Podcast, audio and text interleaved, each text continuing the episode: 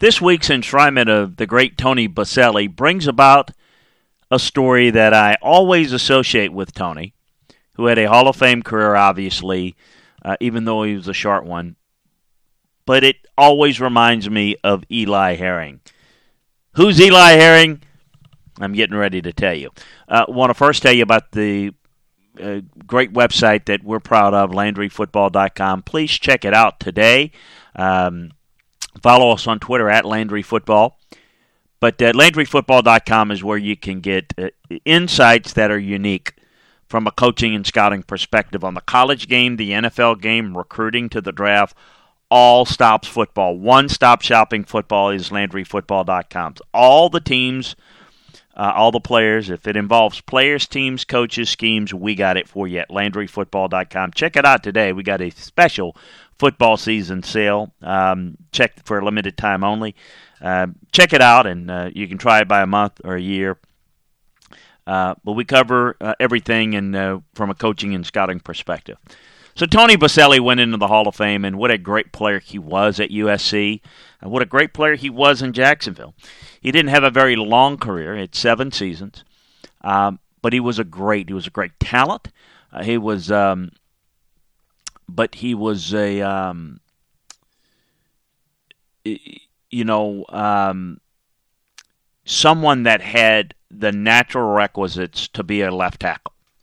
He was, first of all, he was big, he was strong, he was long, but he could bend, he could slide, he could redirect he was just he was a great player. Now he um, had some injuries, it cut his career short. He was actually taken in the first selection of the Houston Texans expansion draft, but he retired without playing for them due to injuries. Um, but he was uh, he's the first Jacksonville Jaguar to be inducted to the Hall of Fame. Great, great player, uh, great talent, deserves all the credit. I want to talk a little bit more about him, um, but he's just uh, really um, a great guy who's been a lifelong um, uh, supporter of Jacksonville and the Jaguars. He's in, got number numerous business adventures along the areas. Um, they've um, they've got uh, uh, along with Mark Brunell and uh, Brian Schwartz. They've got investments in mattress firm bedding stores in Jacksonville. Um, you know, um, I think he so, may have sold interest in it uh, as a founding partner in a marketing uh, company with a couple of friends. So uh, he's lived in Ponte Vedra for a long time with his wife and five kids, and he's um, his son Andrew uh, received a scholarship recently to Florida State. Uh, played um, for Florida State during that time. I think he does color commentary for um, for some broadcasting uh, locally in Jacksonville, but he's had a great career.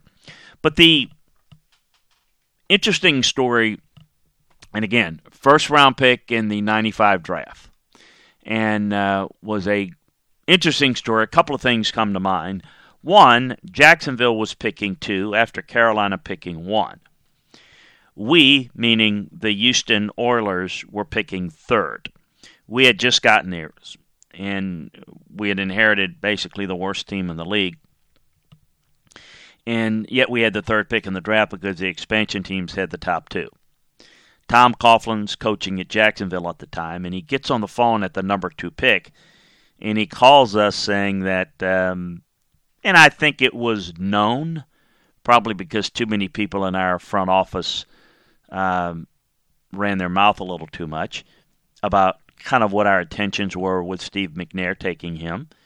Tom Coughlin got on the phone and said, "We've look, we've got an offer to move down, uh, Minnesota, I believe it was. Uh, maybe another team or two was interested in moving up to take Steve McNair. Uh, they'd give us the second pick to prevent him just to move down one spot, and they wanted a third round pick. We called his bluff and after we called his bluff, Jacksonville handed in the card and took Tony Boselli. They didn't have a trade partner. They were trying to create one with us and get a extra third round pick just by moving down to the third spot, knowing the likelihood that we would take Steve McNair. Anyway, it, that was the one thing that I think about with Tony, and uh, but the other one was through the draft process. Tony had a um, great career and was maybe as good a player in that draft. Um, but you had a player that probably many of you don't even know. A guy by the name of Eli Herring. And the reason why I'm bringing him up is because Eli had a grade that was commensurate with Tony Boselli. In my mind, and in our draft room, that's how we had them stacked on the board. We had both with the same grade, elite players. Eli was two years older, but in the same draft class. Due to Mormon missions, they tend to have older players at BYU. Um, he was like Boselli. Great feet, great size, could move, could redirect, um, could anchor against the power rush, um, could get low and run blocking. Outstanding talent. Outstanding. Dominant. But he was a devout member of the Church of Jesus Christ of Latter day Saints. And he made it known to all 32 teams prior to the draft that he would not be pursuing an NFL career. Because he would not play on the Sabbath, not play on Sunday. Kind of difficult to have a career in the NFL if you not available on Sundays. He did um, First thing is, I know a lot of you are thinking, well, wait a minute. A lot of BYU players go on to the NFL and play on Sundays. Yes, they do. There's no rule against it. BYU does not participate in athletic activities on Sunday. If you notice, when, for example, they don't play, you know, baseball on a on a like a weekend series, they don't play on Sundays um, when they play in the NCAA men's basketball tournament, they're always put in the Thursday Saturday bracket, not the because they can't play on Sundays. They will refuse to do it. Um, but a lot of players that go on and have pro careers, you know, many of them from BYU that played in the NFL. But he, a devout um, believer in his faith, said that he would not play football. He um, went to high school, Springville High School in Utah, and uh, he, he um, went there in '87, and then he went on a mission and then played um, 91 to 94, and again it was eligible in the draft. Um, he served in a mission, an LDS church mission in Argentina from 88 to 90.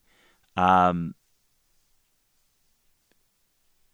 he read about and learned about uh, Errol Bennett, who was a professional soccer player in Tahiti, who withdrew from his team after joining the LDS Church and deciding not to play on the Sabbath.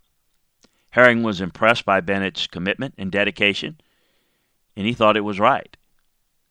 Um, Herring views on money was also affected. When he arrived, their one U.S. dollar was worth 15 Argentine uh, Australs, is what they're called.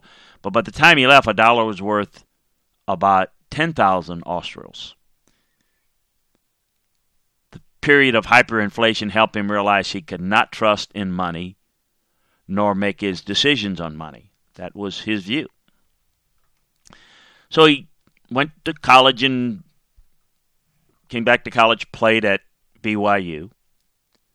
Uh, he was, by the way, he was 6'8, 330 with movement skills. He was bigger than Tony Boselli. He was a little stronger than Tony Boselli with the same type of athleticism. Wore 76. Um, he was an all conference player, selected to the Hula Bowl to play for us there. He also was on the track team. Uh, he he put the shot, and he married um, someone from the LDS church, and and they've since had five kids. He was um, likely going to be a first round pick. I mean, I you know I had him graded there. I think a number of teams did. Uh, I know that's where I had him in our draft room uh, with the Houston Oilers. But as I mentioned, he let us all know that he was not going to play. Well, we took some efforts. Floyd Reese, who's uh, our general manager since deceased, has a brother that was a bishop in the Mormon church. We had him talk to him. You know, the advantages of taking money and putting it towards helping his church and doing good things with it was something we appealed to him. It did not appeal to him. We had other people in the league talk to him that, you know, again, what are the advantages? Looking at the other players. This was not a BYU thing. This was a Eli Herring thing. He believed in it. Whether you think he was foolish to turn down that type of money or not, it's not important. I think you have to admire his belief in what he, uh, his strong beliefs. The Raiders still drafted him in the sixth round. Why would they do that? You say. Well, they felt like obviously if you draft him, you own his rights for one year. The hope was in their mind that they could convince him to change his mind over the course of the year. I know the Raiders went and saw him after the draft, after drafting him, and offered him $1.5 million. He turned it down. He instead took a job as a teacher at Mountain View High in Utah for $22,000 a year. So he and his wife Jennifer um, they married in '92. He had seven children now, and, and uh, he's still a school teacher, an assistant football coach at Mountain View High School in Orem, Utah. Um, he's been a counselor and president on the LDS Church, and you know was a uh, previously served as a bishop for seven years. So it is uh, again one in which I think about all the time and I wanted to share the story about Eli Herring because if you ask folks, most people wouldn't know who he was. He was probably a nondescript guy in the draft because, um, you know, many people didn't know him as to be as good of a player. But the fact that he declared that he was not interested in playing affected where a lot of people might have known more about him. Obviously, people didn't bother drafting him. Raiders did in the sixth round late just to have his rights for a year. They they obviously got nothing out of it as he wasn't going to budge on it. But it is a story of a player that had beliefs, stood by him and turned down the money. And so when we say no one turns down the money, no one would do that, well, there is one example of someone that did turn it down. Whether you uh, would you think of it or not, doesn't really matter what I think of it or not, doesn't matter. But it is an interesting story, and I wanted to relay it about Eli Herring. Is every time I think about the 95 draft, every time I think about Tony Boselli, I think about the guy that we had ranked and graded the same with him. Appreciate you joining us for this edition of the Landry Football Podcast. Spread the word about what we're doing, and stories like this will give a bunch of them to you time and time again throughout the my career in football, as well as the insights into the game of football uh, each and every day over at LandryFootball.com. Get our notebooks, get our analysis uh, of the uh, players, teams, coaches, schemes, college and NFL level, draft recruiting, um, breaking down NFL teams, breaking down college teams. A lot going on now. Check it out at LandryFootball.com, our football season sale. Limited time only. Talk to you next time, everybody.